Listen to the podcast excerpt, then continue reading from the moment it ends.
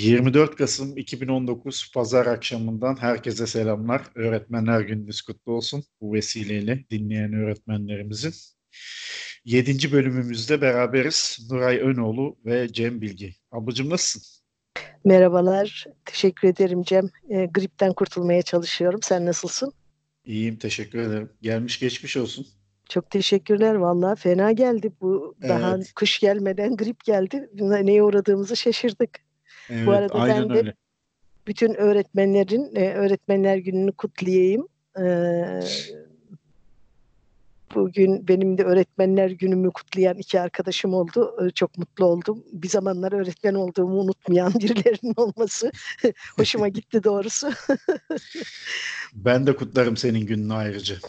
Çok çok Şimdi teşekkürler. Ee, yok artık benim öğretmenliğim tabii eskide kaldı ama e, işte, e, gerçekten hani ye- yeri gelmişken e, öğretmenlik e, maalesef e, ülkemizde hem hak ettiği değeri kıymeti görmüyor hem de çok zor koşullar altında ifade edilen bir iş haline geldi.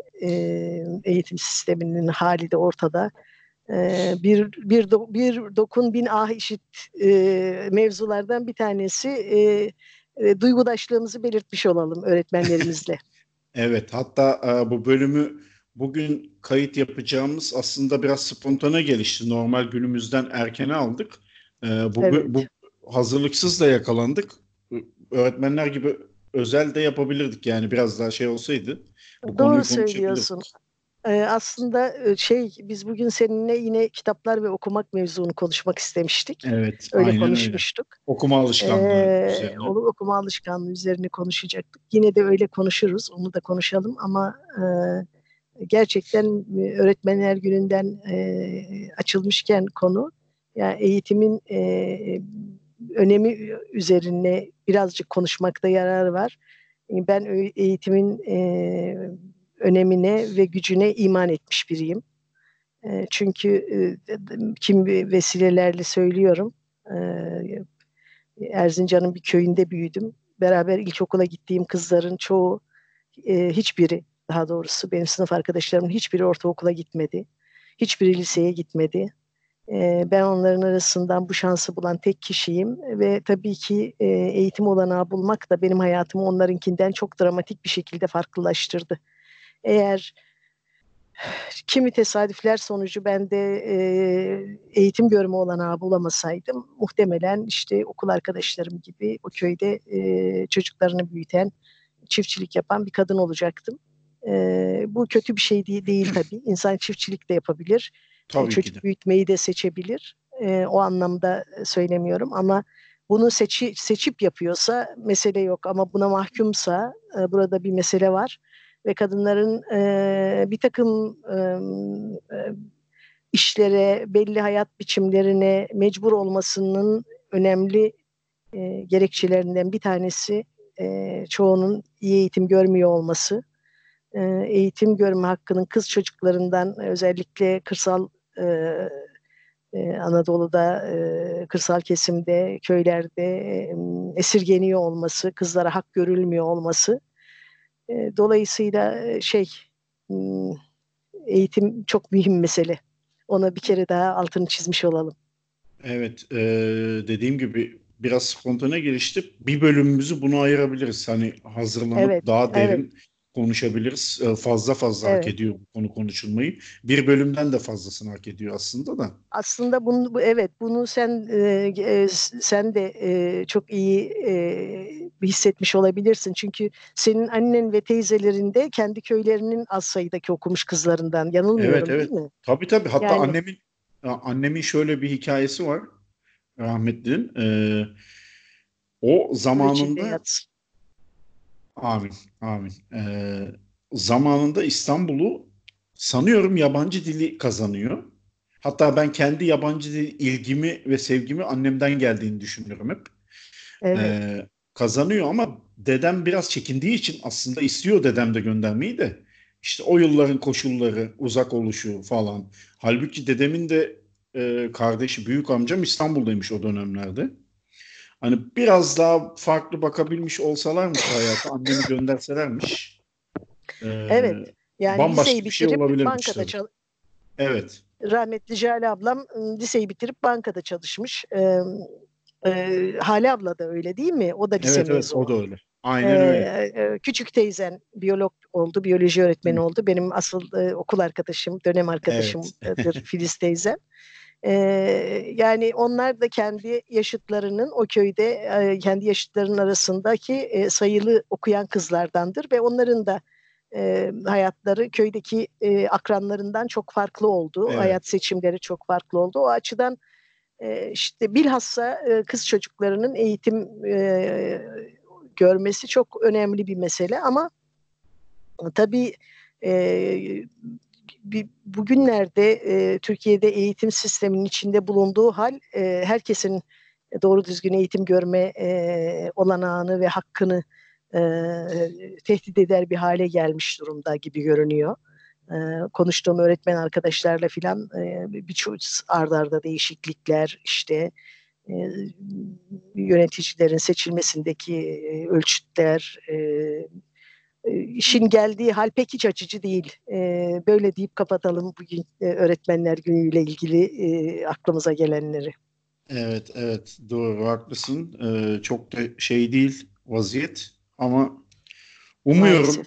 ümit ediyorum daha güzel olur. Öyle söyleyeyim. Ben de öyle bağlıyım ya iyimser Evet, birisi evet. olarak. Evet, iyi, iyi olacaktır yani iyi, iyi değişiklikler olmak zorunda. Böyle kalacak değil bu memleket Evet evet elbette. muhakkak. Elbette Ya, öyle. yani sonuçta e, hayatın kaçınılmaz bir kuralı, bir devinim, bir dönüşüm. Evet, İlla ki kötüye de iyiye de gidiş oluyor her konuda. Bu konuda da bir kötüye gidiş oldu ama iyiye gidiş olmayacak diye bir şey yok. Muhakkak hiç olacak. hiç şüphesiz e, kimi ümit veren- dönüşümler Evet ve e, öğrenciler arasında, insanlar arasında ümit veren örnekler çıkınca insanın geleceğe dair e, ümidi artıyor, yüzü gülüyor. Yani pek çok insan aslında yurt dışına gidiyor, yerleşiyor. Çok ciddi bir beyin göçü var yani. Gerçekten artık gözle görülür Evet. noktaya geldi. evet O maalesef çok konu. çok çok kaygı verici boyutlarda. Evet. Pırlanta gibi insanlar, dünya standartlarında insanlar uygun ortam bulamadıkları için ya da başka sebeplerden artık bilemeyiz. e, Avrupa'ya ya da özellikle Amerika'ya gidiyor. Ya Yani o da çok şey e, ben benim e, izlenimim e, özellikle e, işte iyi eğitimli e, ve e, okul eğitim okul çağında çocuğu olan ebeveynlerin e, olanakları el veriyorsa yurt dışına gitmeyi seçtikleri yönünde e, büyük ölçüde çocuklarının geleceğine dair kaygıları nedeniyle de gidiyorlar. E, tabii pek çok insan Türkiye'de artık e, yaşam tarzının da tehdit altında olduğu duygusuyla yaşıyor. Bunu kabul Evet. etmek gerekir. Evet. E, bunun da bir etkisi var muhakkak. Ama e, senin gibi ben de e, şeyi düşünüyorum doğrusu. Yani kaygı verici boyutlara geldiğini, çok çok fazla insanın gittiğini, bunun e, bize maliyetinin ağır olacağını gelecekte düşünmüyor değilim. Düşünüyorum ama e, şöyle de bir şey var içimde doğrusu, umut var. E, bu, bu koşullar değişecektir, şartlar düzelecektir ve gidenlerin bir kısmı da geri gelecektir. Burası öyle kolay vazgeçilir bir memleket değil. Evet, evet. Çok Yani- güzel bağladın. Çok güzel bağladın. Ama çok, son gerçekten cümlen öyle. çok güzel. Gerçekten öyle çünkü e, ben se- biliyorsun seyahat etmeyi seviyorum. İşte e, zaman zaman başka ülkelere gidiyorum. İşte Evet. e, böyle birkaç e, e, birkaç günde birkaç hafta arasında değişen sürelerle kaldığım oluyor. E, her defasında özlemiş olarak dönüyorum kimi şeyleri. Kimi şeyleri hiç özlemediğimi söyleyeyim ama kimi şeyleri ve e, buradaki hayatımı özlemiş olarak dönüyorum. Dolayısıyla m, burada daha iyi yaşayacağına ikna ol- olunca e, ya da burada eskisi gibi yaşayabileceğine, çocuklarının doğru düzgün eğitim görmesini mümkün olacağına ikna olduklarında bir kısmının geri geleceğini düşünüyorum. E, umarım öyle olur. Yoksa e, Umarım. hepimizin büyük kaybı olur bu. E, Aslında Yani- buradan belki pardon E, Lütfen lütfen. Ben seni bölmeyeyim. En son bir şey söyleyeyim. Çok özür dilerim. Yo, bu öksürük işi ara ara gelecek. Bu çok normal. Aslında- Ben de çok kötüydüm yani. Burada belki işte biraz buradan okuma mevzuna girebiliriz. Ee, okul eğitiminin e, eksikliklerini telafi edebilecek bir şey biliyor musun Cem okuma alışkanlığı? Be- ben tabii işte bir köy okulundan mezun oldum. Sonra Erzincan'ın iyi sayılan bir ortaokulundan ve tek lisesinden liseden liseden mezun olmadım pardon. Tek lisesinde okudum. İkinci sınıfı bitirdim orada. Üçüncü sınıfı geldim burada İzmir'de Menemen Lisesi'nde okudum. Ama e, yani e, okulun böyle çok iyi okullarda okuduğum söylenemez. Ee, iyi bir öğrenci de değildim aslında. Hani öyle çok parlak bir öğrenci değildim. Sınıfta e, şey yapardım yani derse katılan, soru soran, sorulara cevap veren bir çocuktum ama sınavlardan iyi not almazdım çünkü ders çalışmazdım. Ee, burada yanlış anlaşılmalara meydan vermeyi de göze alarak şöyle bir e, tespitimi söylemek isterim. Bizim eğitim sistemimiz öteden beri zeki çocukları tembelliğe teşvik eden bir eğitim sistemidir. Yani e, ders çalışmadan geçebileceğinizi keşfederseniz erken yaşta, bir de o yaşlarda notun e, tam ya da yarım olmasının ortayla ya da pekiyle geçmenin arasındaki farkları çok ayırt edemiyorsunuz. O evet. zaman böyle bir kibirle herkesin çalışarak yaptığını ben çalışmadan yapıyorum filan gibi bir kibre kapılarak ders çalışmamaya başlıyorsunuz. idare etmeye başlıyorsunuz. Ben öyle bir öğrenci oldum doğrusu. Yani Sonuç üniversite olarak. Evet, üniversiteyi bitirene kadar sonuç yani şey rahmetli hocamın deyimiyle o öyle derdi. Beşten şaşma, altıyı aşma öğrencileri. bu öğrencilerin büyük bir bölümü çok zeki çocuklardır. Aslında daha iyi koşullarda ilgilenilse daha başarılı olabilecek, belki belli alanlara yöneltilmesi gereken çocuklar evet. olur. Ama daha sonra üniversitede öğretim elemanı olarak çalıştığım yıllarda da bu gözlemimi destekleyen, pekiştiren çok gözlemim oldu. Çok deneyimim oldu. Öğrencilerimin arasında çok zeki olanların çok çalışkan olanı fazla olmadı. Zeki çocuklar işte böyle idare ederler bir de böyle ortalama zeka düzeyi olan ama çalışkan, disiplinli çocuklar vardır. Onlar hep çok çalışır ve tam, tam notlar alırlar. Tabii bunun bu ikisinin de istisnaları var. Hem çok zeki olup hem çok çalışkan olanlar da vardır. İşte aile ilgilenmiştir, iyi okullardan gelmişlerdir, erken yaştan itibaren iyi yönlendirilmişlerdir filan. Ee, ama e, benim için mesela böyle ailede filan da da benden önce e, yani benden önce ailede sadece abim var ortaokula giden. Dolayısıyla ortaokulda, lisede, üniversitede okurken bana rehberlik edecek fazla kimse yoktu etrafta. Ama e, hem o, böyle çok parlak okullara gitmemiş olmanın hem de e, iyi eğitim e, sürecim boyunca iyi rehberlik e, görmemiş olmanın, iyi yönlendirecek olarak kimselerden belki görece e, yoksun olmanın e, dezavantajlarını ben hep okuyarak kapattığımı düşünürüm. Çünkü ilkokuldan itibaren hep çok iyi bir okur oldum. Edebiyat okudum, roman ne bulursam okudum. Roman okudum, öykü okudum, şiir okudum, masal okudum. E, bir, derslerle ilgili şeyler okudum, dergiler okudum, gazete okudum ve e, derslere yönelik olarak o birazcık idare etmeci tavrımın yarattığı açıkları e, bunların görece kapattığını düşünürüm. Tabii sonra çok talihliydim. Üniversitede çok iyi bir hocayla karşılaştım. Ve rahmetli Orhan Hocam beni e, çalışmanın neden gerekli olduğuna ve bu beşten şaşma altıdan altıya aşma işinin doğru bir tutum olmadığına inandırdı. Ee, ve sonra çok çalıştım. Yüksek, yani üniversitenin sonlarından başlayarak yüksek lisansta ve doktorada gerçekten deli gibi çalıştım. Ve hala da çok çalışırım. Ee, emekli oldum ama çok çalışmaktan hiç vazgeçmedim. Ee, çünkü e, çok çalışmak gerektiğini anladım. Öğrenecek o kadar çok şey var ve eksik öğrendiklerimiz e, bizde ve bize ve başkalarına öyle çok şeye mal oluyor ki e, öyle işte mühendis diplomasını, doktor diplomasını, eczacı diplomasını beşle alamazsınız yani. Alırsanız bu şey demek, öğrenmeniz gerekenlerin yarısını öğrenmeden gittiniz demek. Dolayısıyla işte şey e, okuma alışkanlığı aslında başka açıkları da kapa sadece bir keyifli bir uğraş olmanın dışında iyi zaman geçirmenin dışında e, eğitimden kaynaklanan eksikleri, gedikleri de e, e, bir ölçüde telafi eden, yer yer gideren, yer yer e, o eksikleri başka şeylerle destekleyen bir uğraş aslında. Bilmem sen ne dersin? Ee, kesinlikle katılıyorum. Şimdi şöyle bir durum var. Hani az önce eğitim sisteminden bahsettik. Biraz da onunla ilintileyim. Şimdi eğitim sisteminin bence entelektüel altyapı oluşturması lazım. Bence bizdeki eksikliklerden birisi de bu.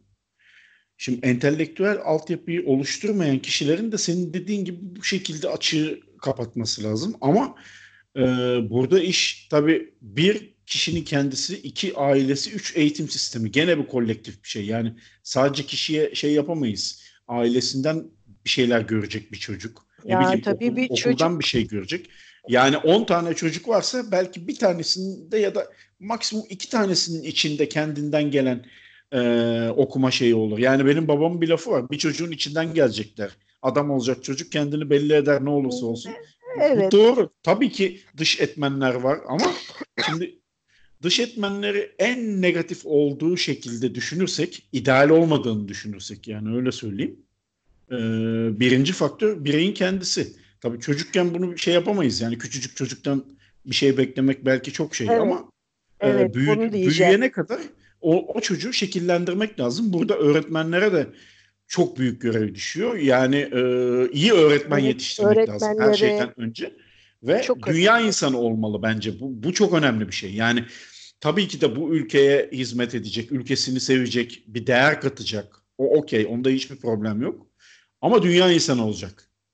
Yani ülkeyi dünyadan ayırarak bakan baktığın zaman zaten iş bir çetrefilli olmaya başlıyor. Tabii Çünkü yani e, dünya insanı olmak dediğin şey o anlamda önemli. E, yani e, dünya için iyi şeyler istiyorsan ülken için de iyi şeyler istiyorsun zaten.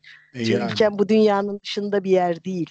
Ama şunu diyeceğim. E, tabii ki yani kişinin kendisi derken bir şey oraya bir e, çok özür dilerim. Oraya bir şerh düşmek isterim. O da şu.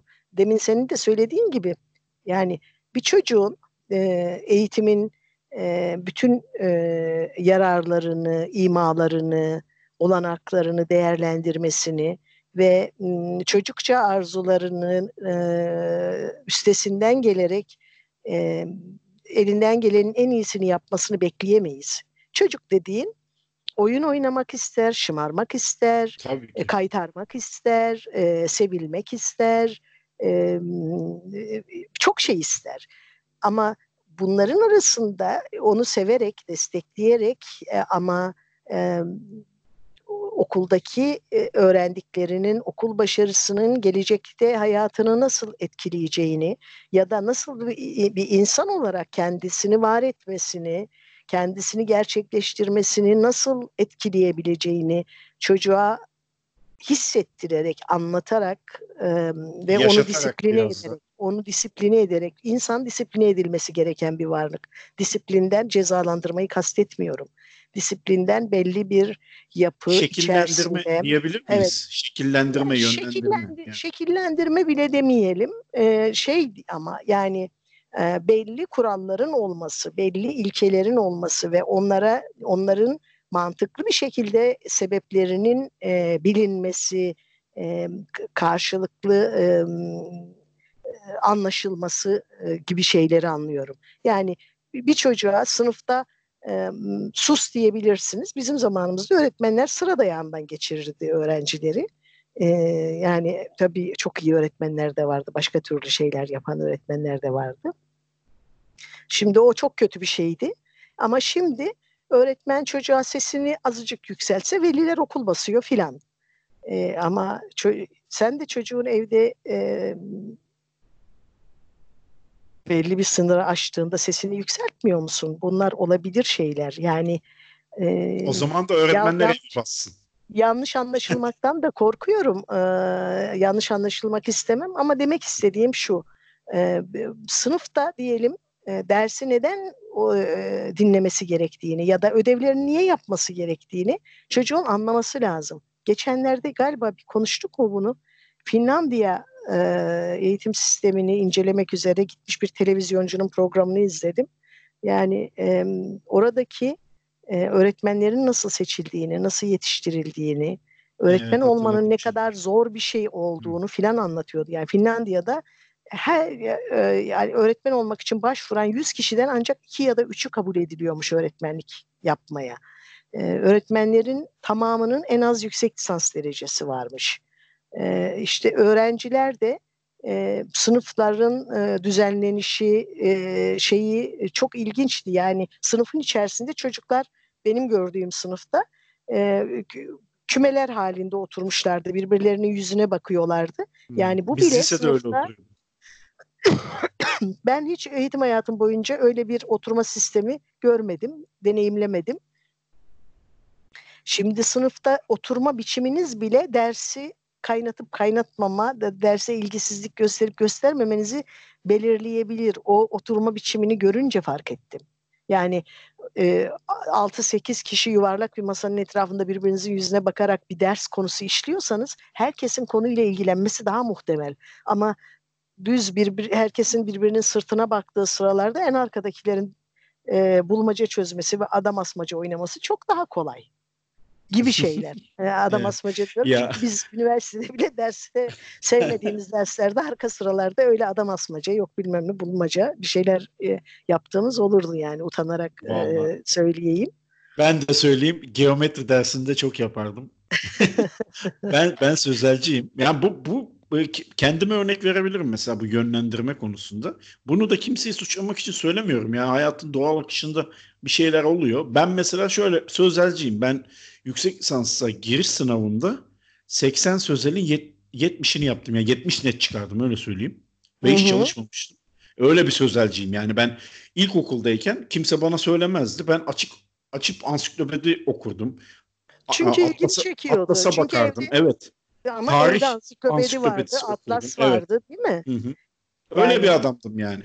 Ee, öyle bir işte öyle söyleyeyim. Öyle bir çocuktun ama e, düşün ki e, evde ansiklopedi olmasaydı, evde atlas olmasaydı e, belki de o şeyi, o yönünü geliştiremeyecektin. İşte okuma alışkanlığı böyle kazanılıyor. Evde Evet, orada ailenin rolü devreye giriyor işte.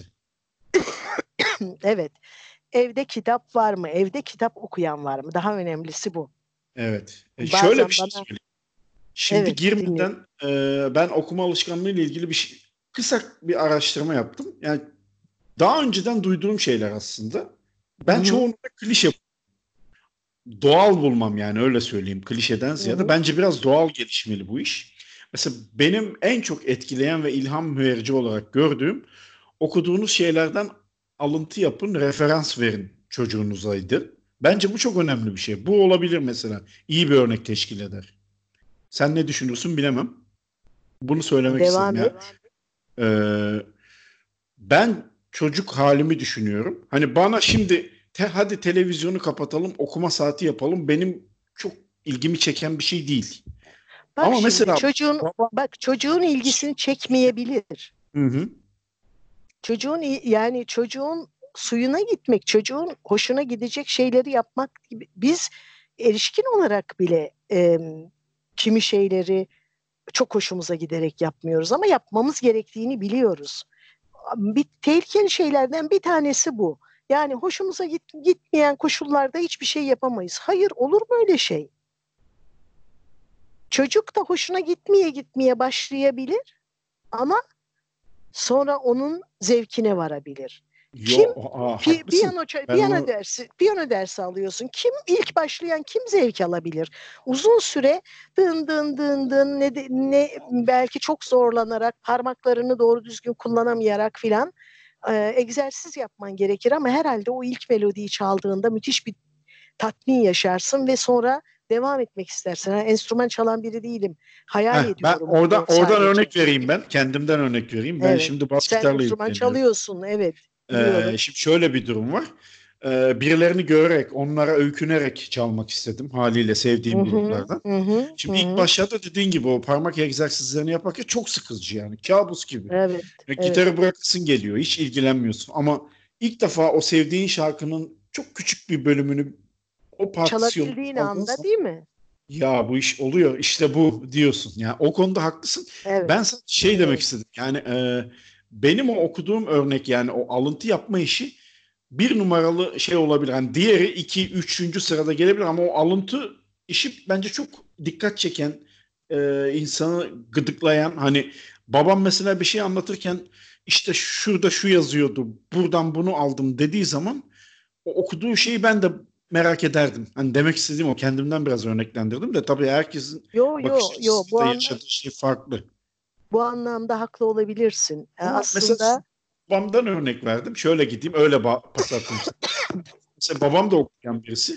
Ama ben mesela onun okuma şeklini çok sevmiyorum. Çünkü o şöyle yapıyor. Mesela sen ona diyelim ki beş tane kitap tavsiye ettin.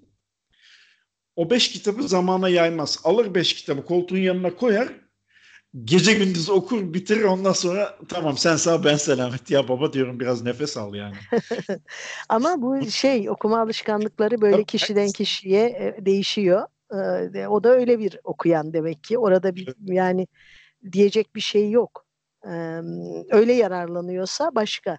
Bu alıntı yapma kısmına aslında hem katılıyorum hem katılmıyorum. Şöyle ben de kendi babamdan örnek vereyim. Hani şey e, söylüyorum yani bir, annemin babamın okul eğitimleri yok. Ama babam e, çocukken bir arkadaşından alfabeyi öğrenmiş. Hayvan güderken toprağın üzerine harfleri çizerek anla, öğretmiş arkadaşı ona. 29 harfi. Ve sonra kendi kendine okumayı sökmüş. Bu müthiş ee, bir şey yani.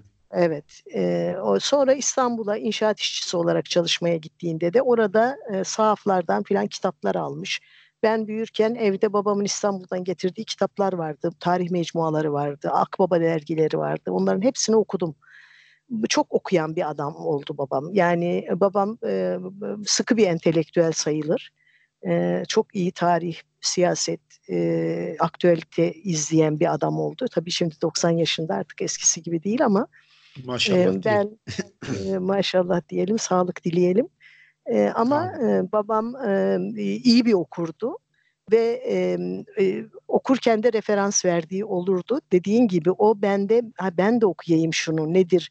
E, babamın sık sık referans verdiği ve benim hala okumadığım ve aramızda şaka konusu e, Doğan Avcıoğlu'nun Türkiye'nin Düzeni kitabı e, ve Türklerin e, Milli Kurtuluş Tarihi e, üç ciltlik kitaplarıdır.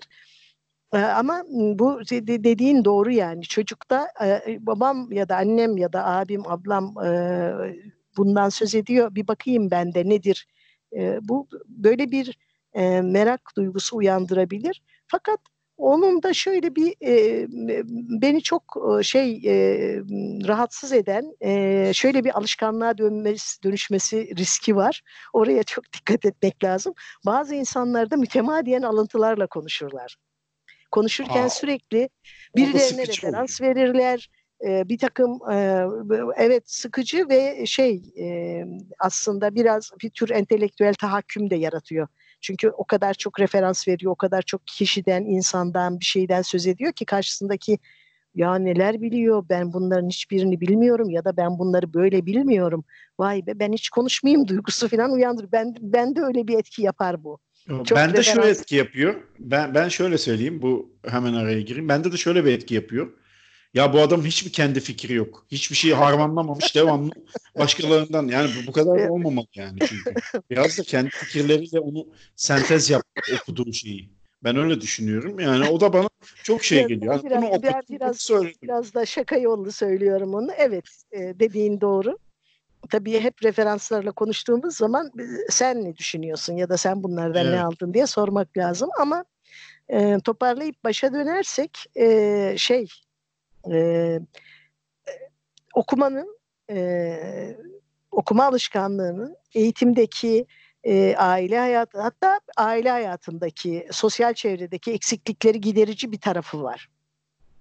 Ben bir sürü şeyi e, büyürken e, çevremdeki sosyal hayatta e, ve ortamda görmedim ama e, biliyordum çünkü kitaptan okumuştum ve gördüğüm zaman yadırgamadan onu e, tanıdım.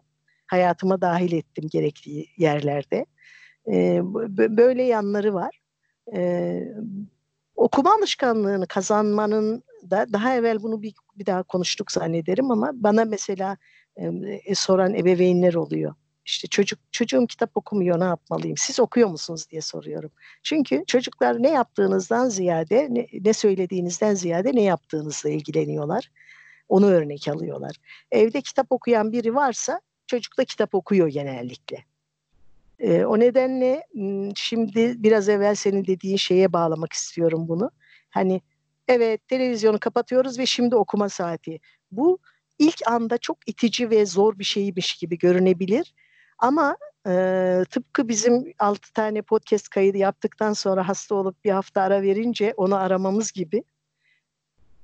İşte 3-5 gün evet saat 7 ile 9 arası okuma saati ailece oturuyoruz ve kitap okuyoruz. Hele de bunu mesela biri sırayla sesli okuma falan gibi yapılabilirse e, kısa bir süre sonra böyle bir aile ritüeli haline gelebilir. Aileyi birbirine yaklaştıran, o evde televizyonun ya da başka şeylerin sesi olmaksızın insan sesinin olduğu, kendilerinin seslerinin duyulduğu, birlikte bir şeyleri paylaştıkları bir zaman kazanmanın keyfine varabilir çocuklarda, er, erişkinlerde.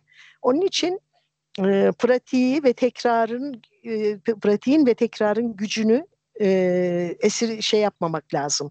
Gözden kaçırmamak lazım. E, tıpkı şey gibi bu. Daha evvel de bunu söylemişimdir. E, hani egzersiz yapıyoruz, kaslarımız gelişiyor. E, bu da e, bu tür, bu tür okuma, işte okumaya zaman ayırma, kaslarımızı geliştirici egzersizler olabilir. E, rutinler koymak, e, belli e, ritüellere dönüştürmek bu işi, belli zamanlar ayırmak, belli yerlerde okumak hatta işte yatmadan önce okum bir bir miktar olsun 5-10 sayfa olsun okumayı alışkanlık haline getirmek diyelim. E, bunu daha evvel e, bir e, şeydeki yerdenizden yaptığım e, yaptığımız canlı yayınların birinden birinde söylemiştim. E, birkaç kişi ya hiç aklımıza gelmemişti falan dediler. e, banyoda kitap bulundurmak, tuvalette kitap bulundurmak orada geçirdiğiniz zaman süresince bir iki sayfa olsun okumak bile e, şey e, gayet e, yararlı olabilir. E, bir arkadaşım var e, Gülsüm Hanım o şeyde yaşıyor Aydın'ın bir ilçesinde çiftçilik yapıyor. E, organik ürünler yetiştiriyor. Biz de ondan e, yazın İzmir'e getirip satıyorlar o yeri ürünlerini. Biz de ondan sebze filan sebze meyve alırız e, o şey demişti ya çok e, cazip geldi bana e, evdeki ve bahçedeki tuvaletlere kitap koydum demişti. çok çok hoşuma gitmişti. E, okumayı öyle e, yaygınlaştırmak ve çoğaltmak için e, her birimiz elimizden gel- gelen e, yollar, yöntemler deneyebiliriz. Bu arada süremiz ne oldu Cem? Lafı güzel güzel aldık süremiz süremiz e, yarım saat oldu da gayet Aa. güzel. Ben de bu arada artık bu podcast'i yaparken yanımda muhakkak kalem kağıt bulunduracağım. Çünkü hep muhabbet muhabbeti açıyor. Benim aklıma bir şeyler geliyor sana söylemek istiyorum. Ama sen lafını bitirene kadar ben unutuyorum. Şimdi bir şey vardı unuttum. Başka bir şey var onu hemen aklımdayken söyleyeyim. Bunu aslında sana off record da söyleyecektim. Bazı bölümlerde şey yapabiliriz. Hani ben lisedeki e, bilgilerimi tazelerim. Ben benim için de iyi olur. Sen e, iyi bir durumdasındır diye tahmin ediyorum ama e, dünyadaki ya da ede, Türkiye'deki edebiyat akımlarından bahsedebiliriz. Bölüm mesela atıyorum bir bölümde e, sürrealizm misal. Yani bu da güzel olabilir diye aklımdaydı söyleyecektim. Şimdi aklımdayken hemen söyleyeyim istedim.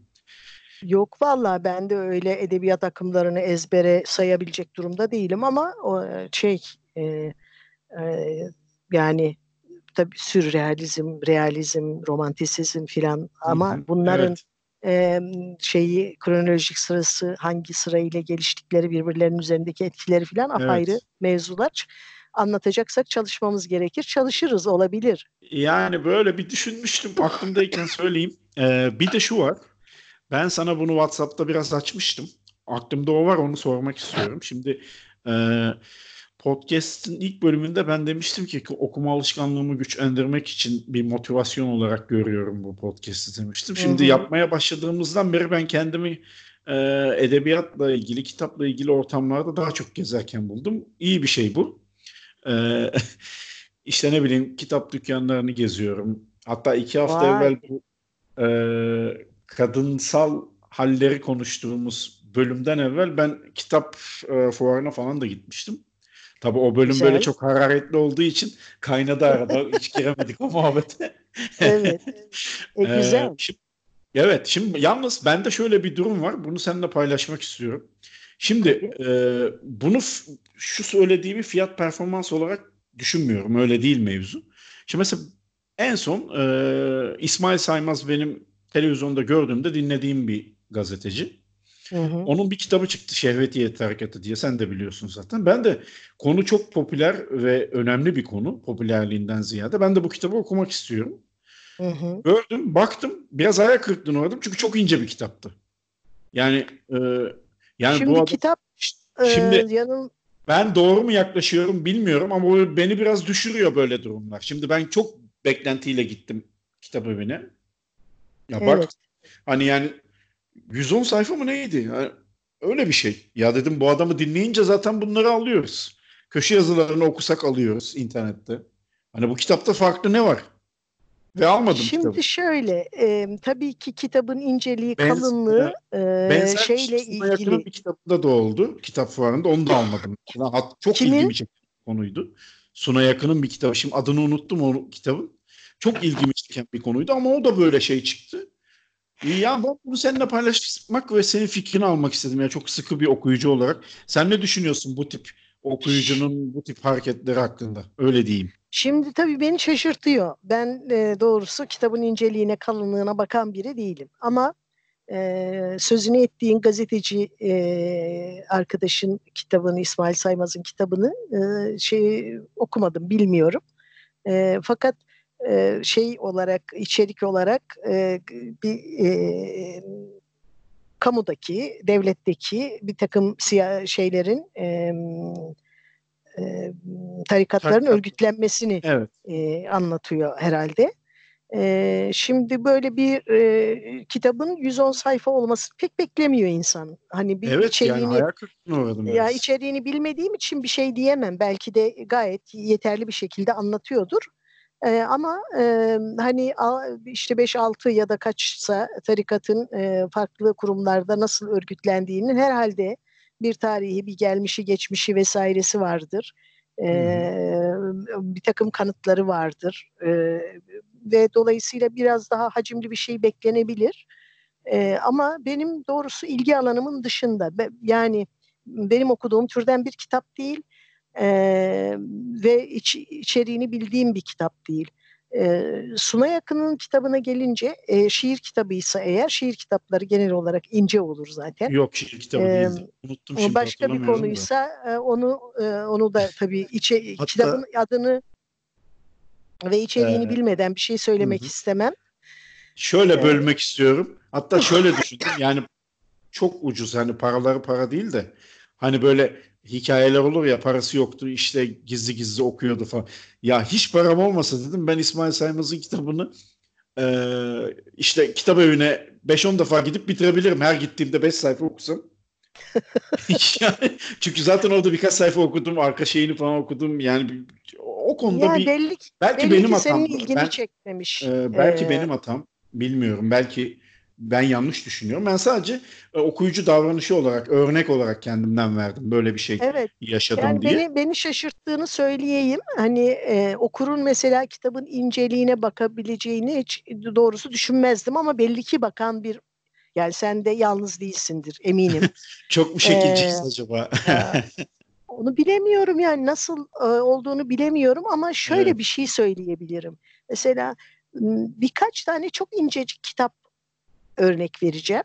Bir tanesi İranlı bir kadın yazarın bir novellası e, Uçup Giden Bir Kuş diye m, Feriba Vefi diye bir İranlı yazarın e, 130 sayfa falan galiba e, olağanüstü güzel bir kitaptır. Yani o kadar az sayfada o kadar güzel bir e, atmosfer kurmak, derdini o kadar iyi ve e, yoğunlaştırılmış bir şekilde anlatmak e, bana muhteşem görünüyor. Yine Amerikalı bir yazar var George Saunders. George Saunders'ın da Filin kıs, e, Dehşet Verici Kısa Saltanatı diye bir kitabı var. O da bir novella. Böyle o ilk başlıyorsun pek de bir anlam veremiyorsun. Çünkü bilim kurgu gibi başlıyor. Böyle bir takım tuhaf yaratıklar ve bir takım tuhaf hareketler anlatıyor. Ama e, o incecik yine o da. O novellayı okuyup bitirdiğin zaman aslında insan doğası hakkında çok acayip bir şey anlattığını görüyorsun ve büyüleniyorsun. Adam bu kadar az sayfada bunu nasıl yapmış diye. Hmm, yine benim çok sevdiğim Ursula Le Guin'in e, Her Yerden Çok Uzakta diye bir kitabı var. O da incecik böyle bir e, yine novella. E, bana şey gibi gelir öyle tarif ederim çoğu zaman. E, bugüne kadar yazılmış en güzel aşk ve arkadaşlık romanlarından bir tanesi gibi gelir bana. Böyle e, biraz e, sıra dışı, sıra dışı derken uyumsuz hafiften anlamında söylüyorum.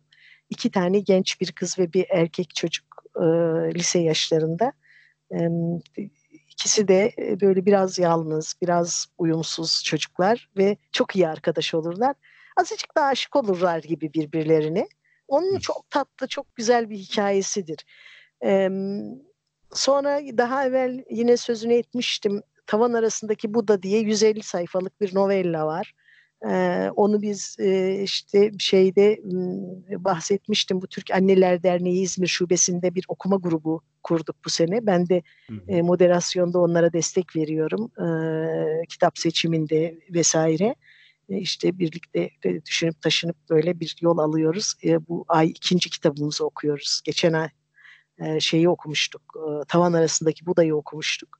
Oradaki, Yaptınız değil mi toplantıyı? Evet yani toplantıyı yaptık. Evet e, önümüzdeki çarşamba günü de e, ikinci kitabı Ant May Antonia e, şeyin Villa Cater'ın Antonia adlı romanını okuduk bu ay. Onu tartışacağız. Ama oradaki e, kulüp üyelerinden bir tanesinin söylediği e, çok güzel bir şey vardı. Bu romanın içinde birçok roman var dedi. Yani 150 sayfalık bir romandan bahsediyoruz. Dedi ki bu romanın içinde birçok roman var ve bence kitabı çok iyi tarif eden cümlelerden bir tanesi bu. İnce bir kitap olmasına rağmen e, yazar olağanüstü bir e, yoğunlukla bir e, e, rafinelikle yazmış diyeyim. E, kocaman bir destan okumuş gibi oluyorsun. Dolayısıyla e, şey kitapların inceliği, kalınlığı çok fazla e, bence benim naçizane önerim e, okuma e, alışkanlığını e, güçlendirmek, iyi kitaplar okumak isteyen arkadaşlar için önerim bu olsun. E, kitabın kalınlığına, inceliğine bakmayın. E, ama şeye bakın tabii yani kitabın referanslarına, kim e, kitap hakkında söylenenlere. E, bu da birazcık çetrefilli bir konu haline geldi Cem. Çünkü e, şeylerin, gazetelerin kitap ekleri artık pek kimsenin itibar etmediği bir e, konumda. Zaten gazetelere de pek itibar eden yok. Biraz öyle oldu gerçekten. Çünkü e, gazetelerin kitap eklerindeki e, yazıların e, nasıl yazıldığı, hangi gerekçelerle, ne tür ilişkilerle yazıldığı konusunda evet. çok fazla spekülasyonlar, rahatsızlıklar, şüpheler, dedikodular vesaireler var. Onun dışında çeşitli yayın gruplarının çıkardığı kitap dergisi, kitap tanıtım dergisi türünden şeyler var. E, onlara da yani ben e, para verip e, e, bir kitap e, tanıtımı için dergi çıkaracağım ve kendi kitaplarımı öne çıkarmayacağım da rakip grubun kitaplarını öne çıkaracağım gibi bir şeye hiçbirimiz inanmayacağımız için orada da e, kendi kitaplarının iyilerini öne çıkaracağını öngörebiliriz. Ben bu e, anlamda şeyi çok önemsiyorum. E, mesela sosyal medya e, bu açıdan e, çok e, kullanışlı bir e, mecra. E, sosyal medyada e, hem e, kimi çok iyi e, yazarlar da e, yazdık, okuduklarına dair paylaşımlar yapıyorlar. Okur grupları var. E, bilhassa e, Facebook gibi e, grup kurmaya ve grup halinde davranmaya elverişli mecralarda çok sayıda e, okur grubu var. E, bir kısmı da gayet nitelikli gruplar. Ve e, insanlar birbirini buluyor sonuçta. Dediğin gibi evet. bayağı da fayda sağlıyorlar bu konuda. Çok faydalı oluyor. Şöyle bir şey söyleyeyim. Az önce söylemeyi unuttuğum şey aklıma geldi. O yüzden hemen apar topar araya gireyim. Ee, bence ailelerin ailelerin yaptığı yanlışlardan birisi de çocuğun okuduğu şeyi eleştirmek ya da küçümsemek. Mesela şöyle söyleyeyim. E, ya mesela bir genç diyeyim ya 16-17 yaşında. Tabii ki dünya meselelerine kafa yoracak ama ya ilgi duyduğu şeyleri okuması kadar doğal, doğal bir şey yok. Yani illa çok ağır politik kitaplar okumak zorunda değil o çocuk. Hayır, Mesela ben bir dönem bir dönem çok ciddi spor kitapları okudum. O konuda da eleştirilmiştim. Ya okuyorum yani sonuçta öyle ya da o, o evet. kitapların içinde bir şeyler Sporla var. Sporla ilgileniyorum. Onunla o ilgili okuyorum. Ne sakıncası var? Ya İzmir'deki evimde duruyor hatta çoğunluğu yani biyografiler olsa hatta bazılarının anlatımları inanılmaz yani gerçekten daha ilk sayfadan insanı e, içine alıyor kitap öyle söyleyeyim. Ama ben bu konuda aileler de mesela teşvik etme e, yönünde şey yapmalı diye düşünüyorum. Yani eleştirmeyin. Çok ne, ne okursa okusun Çok yani. Haklısın. Çok okuyor. Çok haklısın. Sizin, şimdi senin sporla çok e, alakan olmadığını biliyorum ama yerdenizin spor kitaplarıyla arası nasıl? E, Valla mesela e, bir, bir süre önce e, biyografi bölümümüzde bir Cruyff'un galiba e, spor e, bir, bir, bir iki futbolcunun şey e, biyografisi vardı. E, hala var mı emin değilim ama biyografi bölümümüzde öyle şeyler var. Bence iyi sporcuların biyografileri gençler için çok ilham verici olabilir. Yani kesinlikle, eleştirmek kesinlikle. bir yana eleştirmek bir yana teşvik etmek lazım okumalar için ama çok önemli bir şeye değindin. O da şu. E, okusun da ne okursa okusun. Çünkü hiç kimse kitap okumaya e, savaş ve barışla e, ne bileyim işte e, Fahrenheit 451 ile ya da e, işte e, suç ve ceza ile başlamıyor yani. Mutlaka başka kitaplar okuyacaksınız. Daha Tabii kolay ki. tırnak içinde daha hafif kitaplar okuyacaksınız. Yani okuma alışkanlığı kazandıkça zaten e, ister istemez siz de okuduğunuz kitapları değiştiriyorsunuz. Şimdi ben 20 yıl önce okuduğum bazı türden kitapları şimdi hiç okumuyorum. İlgimi çekmiyor. 30 yıl önce okuduğum, ilgiyle okuduğum kitapları şimdi hiç okumuyorum. İlgimi çekmiyor. Ama o zamanlar benim için ilginçti. ee, Çok bu arada e, rica ederim. Evet. Şimdi sen dedin yani hiç kimse suç ve cezayla başlamıyor diye. Evet. Şöyle bir şer koyayım. Ben çocukken teyzem bana Aziz Nesin'in Pırtlatan Balı hediye etmişti. Onu okumuştum. Ee, ama çocuk kitabıydı yani. Çok küçüktüm o zaman. İlkokulda falandım herhalde. Onu saymıyorum. Hı-hı. Hani biraz daha yetişkin, bilinçli olarak tercih edip okuduğum ilk kitap sanırım Suç ve Ceza. e, ilginçmiş. Ortaokul falan olabilir yani öyle bir şey. Evet, o dönemlerde ortaokulda... Rus klasiklerini çok okuyordum arka arkaya. İlk kitap oydu yani. Suç ve ee, Ceza'ydı o, o yüzden onu hiç unutmam. Evet bir kere daha okumanı öneririm aslında. Evet, evet. Şimdi böyle Haklısın. erken yaşta ben mesela lisedeyken lise lise 2'de ya da 3'te galiba Madame Bovary'i okumuştum. Sonra üniversiteyi bitirdikten bir süre sonra yeniden okudum. Bu, bu sıralar bir kere daha okuyasım var doğrusu. Şimdi ne, şimdi ne düşüneceğim diye merak ediyorum. Evet. Böyle belli aralarla evet. Mesela şeyi yine Ursula Le Guin'in Yerdeniz serisini e, ilk yayınlandığı zaman belki bir işte 20 yıla yaklaşıyor olabilir. E, o yıllarda okumuştum ilk yayınlandığı senelerde ve herhalde de belli biraz aralıklarla okumuştum. Çok özür dilerim.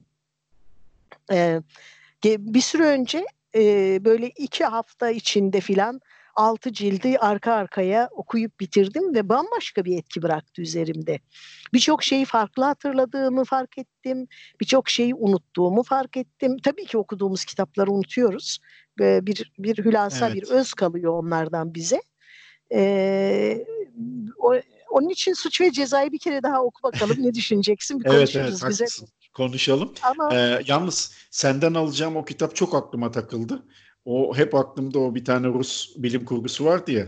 Ma Cruyff'un kitabı da bende yok. Cruyff'unkünü de senden alayım ben. O tamam. Cruyff da çünkü çok şey, bu e, ikisi e, sen Strugaskilerin e, evet, evet, e, Tanrı olmak zor işi evet onu şey yapacağız. E, Hatta onu, bir tane onu, de, e, o, o ikisi şey olsun sen onları bana e, yani aklımızda olsun zaten onu tamam. ha, tanıtacağım diye söz tamam. de vermiştim. Ayrıca madem tamam. spor kitaplarından konu açıldı bir tane de spor kitabı ben tanıtabilirim. İnanılmaz ilham verici e, bir İngiliz yazar Nick Hornby'nin kendisi çok koyu bir Arsenal taraftarıdır.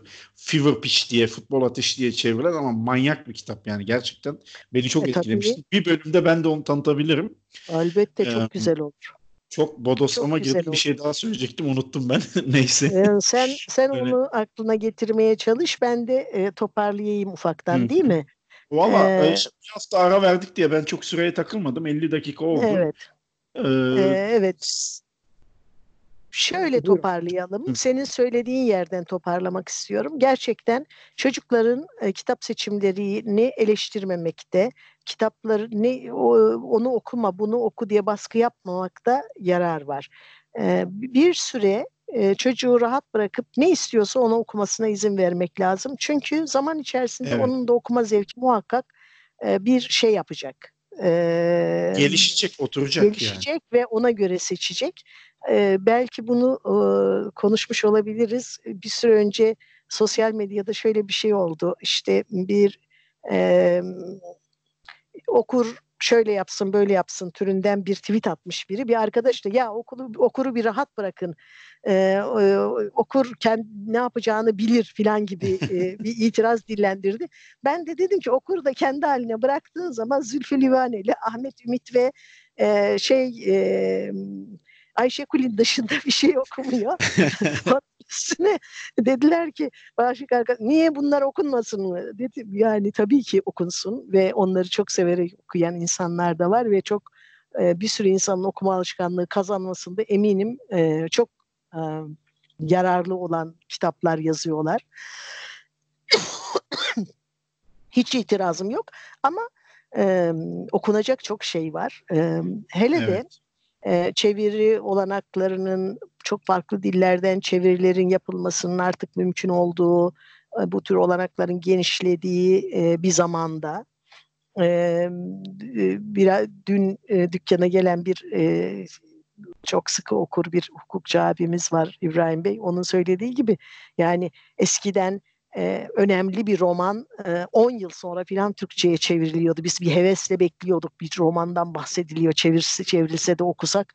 Ama şimdi bazı kitaplar eş zamanlı yayınlanıyor Türkçe'de. Ee, ve dünyada olağanüstü şeyler yazılıyor. Türkiye'de de çok iyi kitaplar yazılıyor. O nedenle e, hem e, hepsini okumaya imkan olmadığına göre seçici olmak da lazım. Yani, Ama evet. seçici seçici olana kadar da okuma alışkanlığını kazanmak için e, ne bize iyi geliyorsa, ne kolayımıza geliyorsa, neyi severek okuyorsak e, onunla başlamakta hiçbir sakınca yok. Öyle ee, diyelim. Son yani, bir soruyla bu konuyu kapatacağım. Tamam. Çok kısa. Hayatında en çok okuduğun kitap hangisi arka arkaya? Şimdi sen tekrar oku deyince aklıma tekrar geldi. Tekrar tekrar okudum. Evet, tekrar tekrar okuduğun kitap hangisi? Ve sayısını 3 aşağı 5 yukarı hatırlıyor musun? Ben ee, kendim için de söyleyeceğim sen söyledikten sonra. Yerdeniz serisini iki kere e, bütün olarak okudum ama e, ara ara dönüp baktığım olur e, bazı kitaplara. Bilhassa Yerdeniz Büyücüsü'ne, Tehanu'ya ve şeye hmm,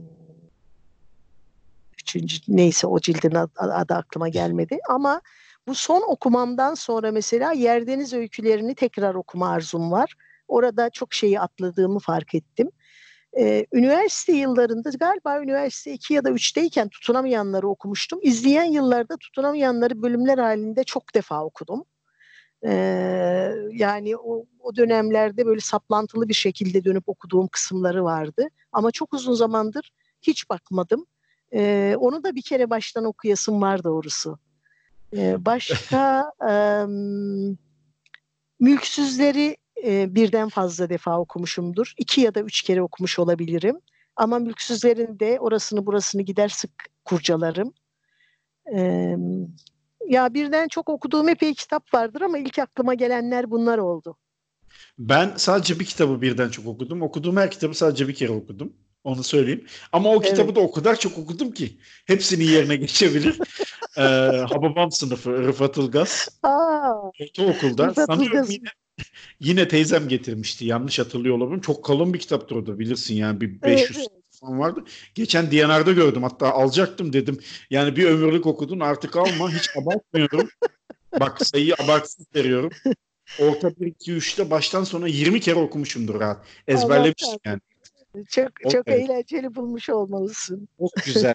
o yıllarda süperdi. Yani benim hep böyle evet. bölük pörçük acayip değişik e, ilgi duyduğum şeyler oldu. İşte Rus edebiyatı ondan oraya geçiş sonra lisede deli gibi Stephen King okudum falan böyle acayip acayip şeyler. Muhabbet o bitmez. Zaman, o zaman o zaman sana e, yeniden kitap düzenli kitap okumak için e, şey yapmamız lazım. E, seni e, tırnak içinde disipline etmemiz lazım. Evet, evet, sen, sen evet, de sen de e, sıkı bir okur e, potansiyeli e, orada duruyor. Öyle görünüyor. Var, var. O kesin. O kesin var da uygulamaya koyamıyorum belli bir süredir. Mesela tiyatro konusunda da öyleyim. Ben tiyatroyu çok seviyorum. Hayatımın belli dönemlerinde her hafta gittim.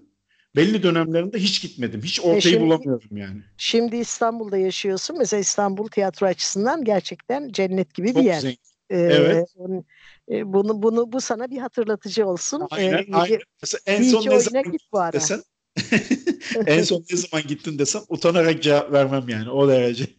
Ee, evet o zaman sana bunları hatırlatmış olalım bugün.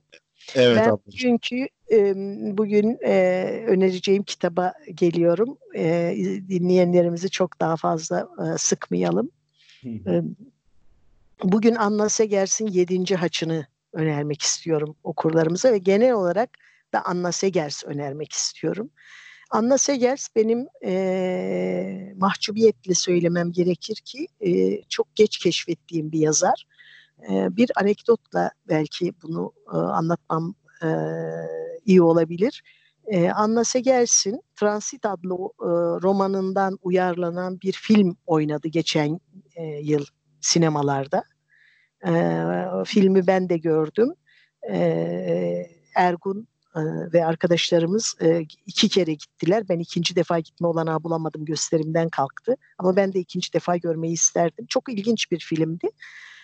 Bir Alman yönetmenin filmiydi. Ve Alman yönetmen filmin hikayesini şöyle anlatıyor. Anna Segers hiç okumamış yönetmen belli bir zamana kadar ve Anna Segers'i işte Doğu Alman e, e, politik e, böyle didaktik romanlar yazan filan biri olarak kategorize etmiş ve hiç bakmak ihtiyacı duymamış. Anna Segers böyle biraz bilinir. Sosyalist bir yazar. İşte e, Nazi Almanyası'ndan kaçmış e, Doğu, Doğu Almanya'da yaşamış. Latin Amerika'da sürgün yılları geçirmiş e, bir kadın. E, bu şeylerin belki e, o yönetmen gibi benim de aklımda e, bu türlü bir izlenim kalmış olabilir. Böyle bir şey de duymuş olabilirim. Çok e, sebebini açıklayamıyorum ama hiç Anna Segers okumamıştım. Bu yönetmene arkadaşı demiş ki lütfen oku, Transit'i oku. Adam Transit'i okuduktan sonra bir Anna Segers e, e, hayranı o haline gelmiş ve o filmi yapmış. Çok çok güzel bir film. Ya ben çok beğendim öyle söyleyeyim. Ve e, o filmden sonra Anna Segers okumaya başladık biz geçen sene. Hmm, sinemanın ee, faydaları. evet. Yani e, tersinden gitti. E, yedinci Haç e, filmde anlatılan karakterin e, Yedinci Haç'ın e, Yedinci Haç e, şeyin transitin öncülü olan roman. E, ayrı ayrı da okunabilir romanlar. Arka arkaya da okunabilir arka arkaya okunmasında aslında yarar var. Yedinci haçta şöyle arka kapağı okuyorum. Çok özür dilerim. Ee, 1937 yılı Nazi Almanyası bir sonbahar sabahı ve toplama kampından 7 tutuklu kaçar. Kamp komutanı Farenburg 7 tutuklunun yedi gün içinde yakalanıp geri getirilmesini emreder ve yakalandıkları zaman onları bağlayıp öldürmek için yedi çınar ağacından yedi haç yaptırır.